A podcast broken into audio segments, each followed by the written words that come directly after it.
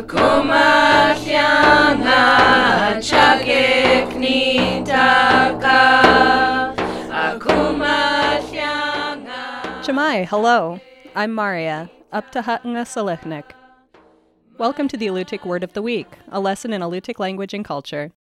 This week's word is, Ingalachshudik. which means snow goggles. In a sentence, Ingalachshudken adochguk. Use your snow goggles. Although snow can provide a helpful surface for traveling, transporting goods, and tracking animals, it also presents challenges.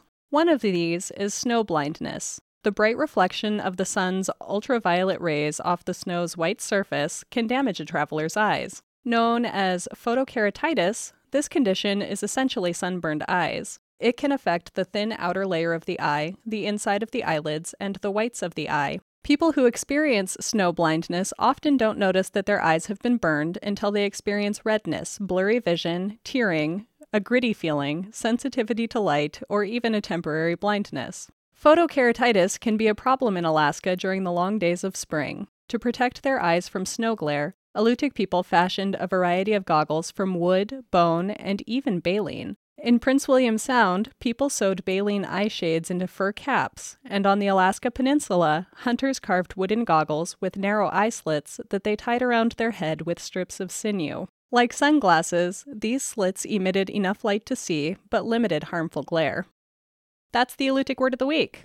The Alutiiq Word of the Week is produced at the studios of KMXT Public Radio in Kodiak, Alaska. Words are spoken and translated by elders Nick Alokli and Sophie Shepherd.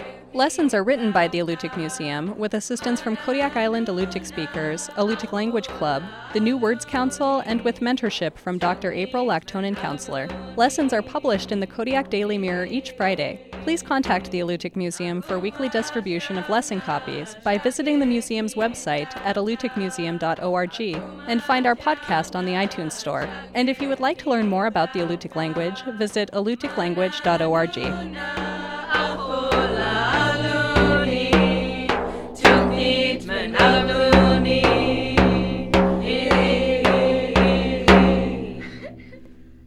Aha.